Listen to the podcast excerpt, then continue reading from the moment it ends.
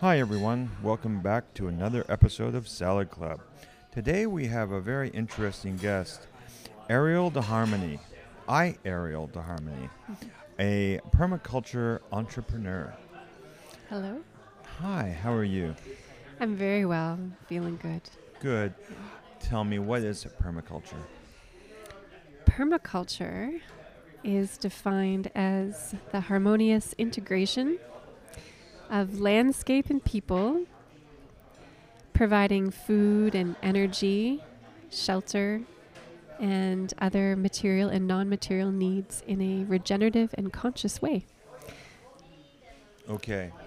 Explain that to me. What what do you go and do for people?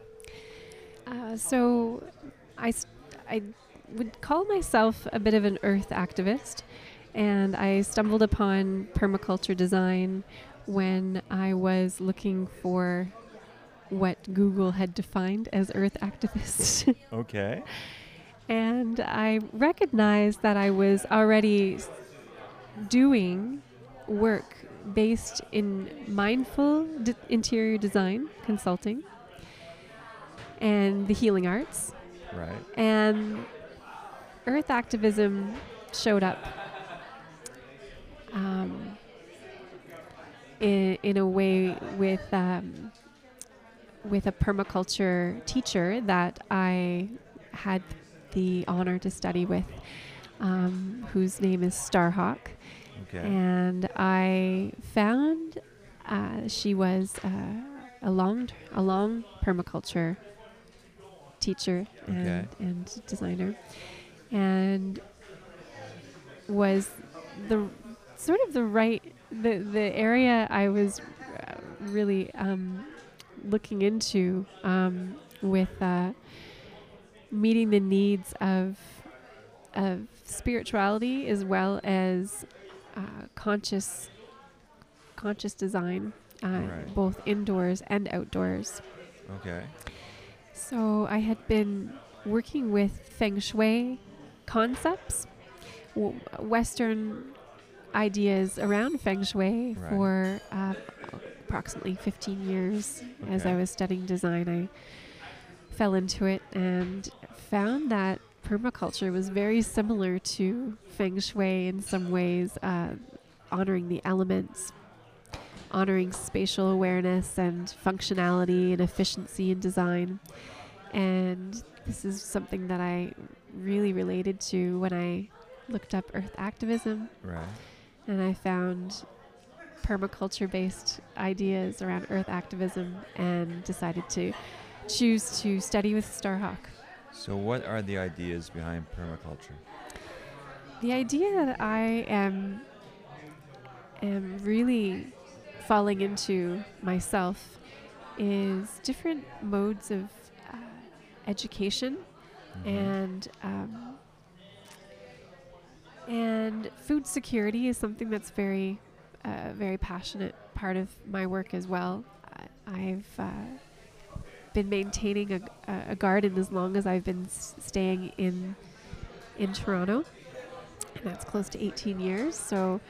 Um, there are certain elements to the design work that I like to like to uh, talk about with my with people that I, I get to share with, and Okay. uh, that uh, that that are also based on gardening, little bits of gardening, either indoor, outdoor, balcony gardening, or gardening on a rooftop, or um, talking about food security and systems and people and community based on on that design principle. So Okay. yeah, um, other areas are al- also uh, affordable housing Right. And looking at systems of design, just placement, either indoors or outdoors, that allow people to meet the needs of what they what they require quickly. Yeah.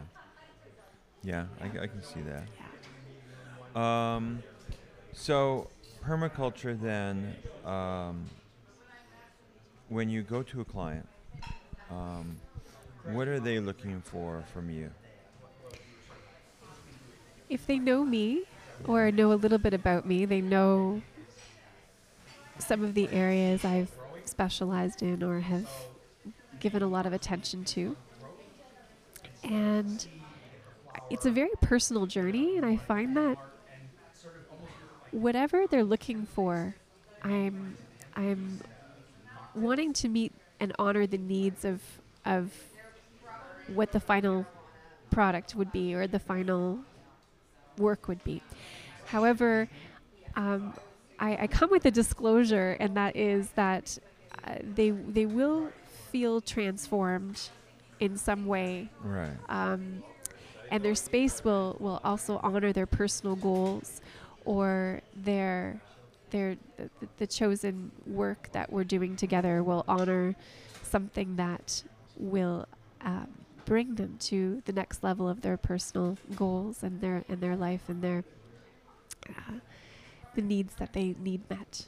Um, yeah. Okay. Yeah. So let's say I'm I have a, a, a condo, I have a balcony. The balcony is a desert of nothingness. And I would like it to come alive in some way, shape, or form. Are there certain plants you would use? Are there, like, how do you transform my balcony? Are we going to put up a, a living wall? Yeah. I, i- is there is there something you would suggest? uh, th- I guess a protocol or a uh, um, a type of contract that I would create with you would be around what um, what you know your time and effort can offer that space. Right. What uh, perhaps you might be a bit more of a minimal person and uh, someone who who I'm really good at killing plants. Okay, I have a black thumb, but I, I do enjoy having plants around me. It's just I forget to water them. yeah, As a matter of fact, a friend of mine even built a little gadget that texts me when that plant needs water. Right. Uh, Okay. That's the beauty of these days, right? There is there are a lot of options, and there are ways that you can get irrigation systems, self-watering systems working for you, or plants that that would thrive with with very little watering. And Right. so, if you're looking at ha- harvesting your own. Uh, your own uh, crops, little crops, whether they're just tomatoes and some greens, you want Right. to grow that out on the balcony, then um, you could start there. However, I would have to uh, I would I would have to work that into your lifestyle. We'd have to talk about how your lifestyle would work with that, and maybe there's a, Right. a way to get you to grow the greens that are easy to maintain, like kale Right. and some small cherry tomatoes that Um, only need a you know a couple days a week, and they'll still survive and give give you a, a little bit of a yield Oh, good. um, uh, if you water them a couple days a week. Um, and i- yeah, so we're it, it really looks at the whole picture. Permaculture in design works at the whole looks at the whole picture, and and uh, some of the areas I go into are very heart based. So it's really about what the person really f- how they how they look at um, activating a sense of awareness in their space and their personal goals and living with um, the biophilic the okay. So yeah. so let's let's move inside. yes Oh, you know, yeah I'm a typical guy. Yeah. Think two big armchairs, a great big massive TV, a- a- and and I'm happy. Obviously, this isn't my version of feng shui. right It's just um, the way it sort of happened. I guess I stole it from friends. yeah But um, how do you um, how do you change my life inside? you know that is absolutely a personal decision and Right. i can't i can't really uh i can't uh, be the one to say that this this or that needs to go Right. uh, we would have to look at wh- what is it maybe that what's missing that that you want to you, Okay. to to see in this space maybe what's missing is uh, is that little garden space on the balcony or that little maybe it's a couple of plants flowers flowering plants or Right, right. Or even bringing that greenery into into the condo itself. absolutely yeah Okay, I I got it. Yeah. So it's a lot about living things. a lot of them are we, we are living things so it's good to have living things around us to remind us of uh, how how we're connecting to to the planet and that's a part of the earth activism that comes in in, in my role so we we uh, yeah we given given what someone is looking for even activating in perhaps feng shui a feng shui bagua map Mhm. if we're looking at an area of the life that wants to be activated, perhaps it's a career and life mission, Mhm. maybe it's the um, physical health and uh, and family uh, trigram. These are areas. Um, there's a lucky fortune centered as well, so it's really having those those areas in balance in this space, without having to have the three-legged frog under the headmaster's chair, uh, which is something that's very traditional feng shui in, Okay. in uh, ancient China. So there, there are things in the West that we don't really so much ad- adhere to as Okay. as something that that uh, So no brings frogs. us luck. you could have frogs somewhere. And we have frogs here in the West, and they're beautiful, right? If you ever Yes. heard of frogs in nature in a pond, they sound absolutely magical. They're really neat, neat creatures. They make lots of beautiful noise. They sound like birds or something overnight. Mhm. Um,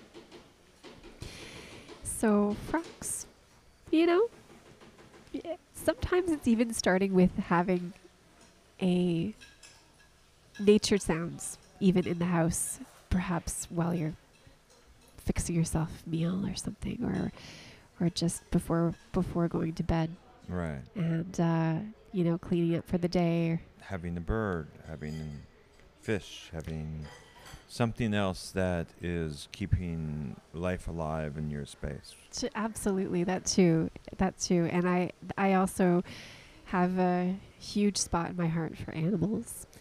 Um, being that uh, I, I feel very connected to this planet, uh, teachings and and uh, all that it has to offer. So I, I went as far as getting a a, ball python snake to activate the fire energy Wow. in in my space and um, wow the teachings the teaching this animal has um, it's something that I fell into it is a rescue animal and it was I I was being called to look for one and Right. it finally it finally found me so um, but so I see things like that fish fish also move you know very traditional in feng shui as well. They move the often placed in the wealth and prosperity corner.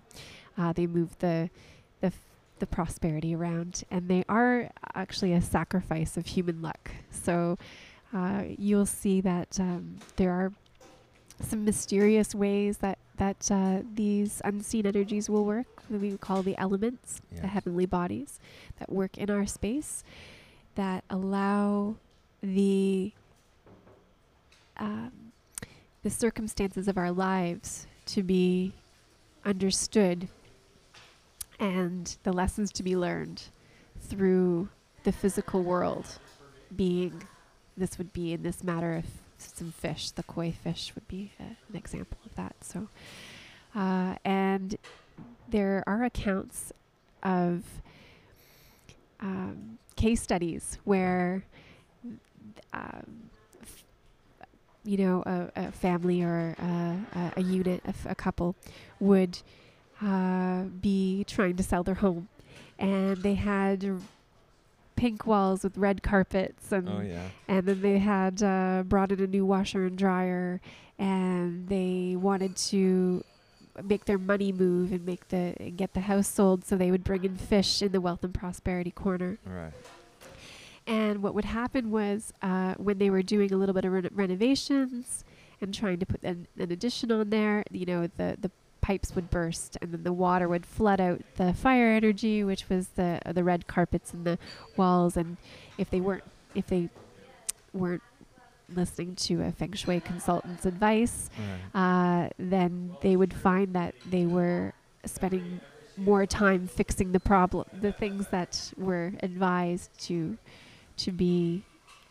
Um, Get rid of the pink walls and the red yeah, carpet. yeah, looked at. Yeah, maybe keep you know keep the carpet, but paint the walls because it's less expensive Mm-hmm. to to just paint the walls white or Mhm. uh, a neutral color, and uh, yeah, and and in in this case, in this case study, the fish died as well Right. because you know it things the washing washer dryer flooded and then the fish died It's because it's a sacrifice of human human luck. So there's interesting case studies that have been shown in many books that I've studied about uh, these accounts, and I I see this carry over in permaculture in many ways because uh, there are dynamics that work within community, and seeing certain types of dynamics, uh, they there there can be a way for them to to work really well, Yeah.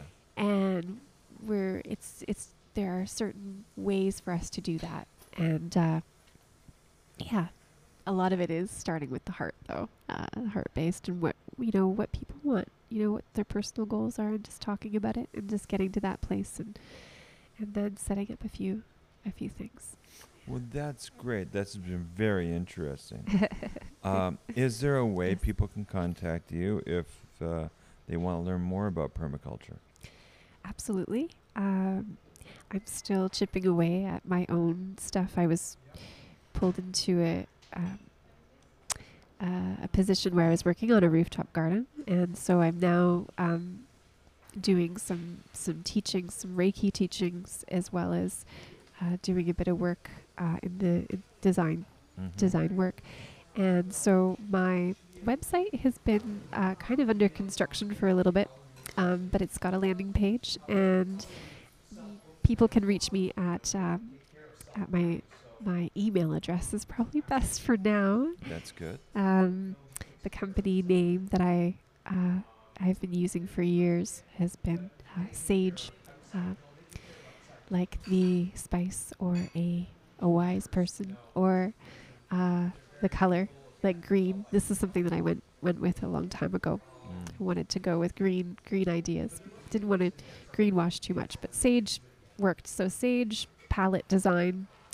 Sage dot palette is P A L E T T E, uh, like a palette of paint, and dot design at gmail.com. And I also uh, have the URL booked for my site there. It's sagepalettedesign.com. Great. C O M. That's wonderful. Thank you so much for for sitting with us, uh, Ari- uh, I Ariel, and Thanks, um, we'll be back next week with another interesting conversation. Beautiful. Thank you, Michael. So nice to talk to you. And thank you for, I just really appreciate and honor your time here, Wow. taking me in. Thank you for coming. Love to share. Okay. Bye bye. Bye bye.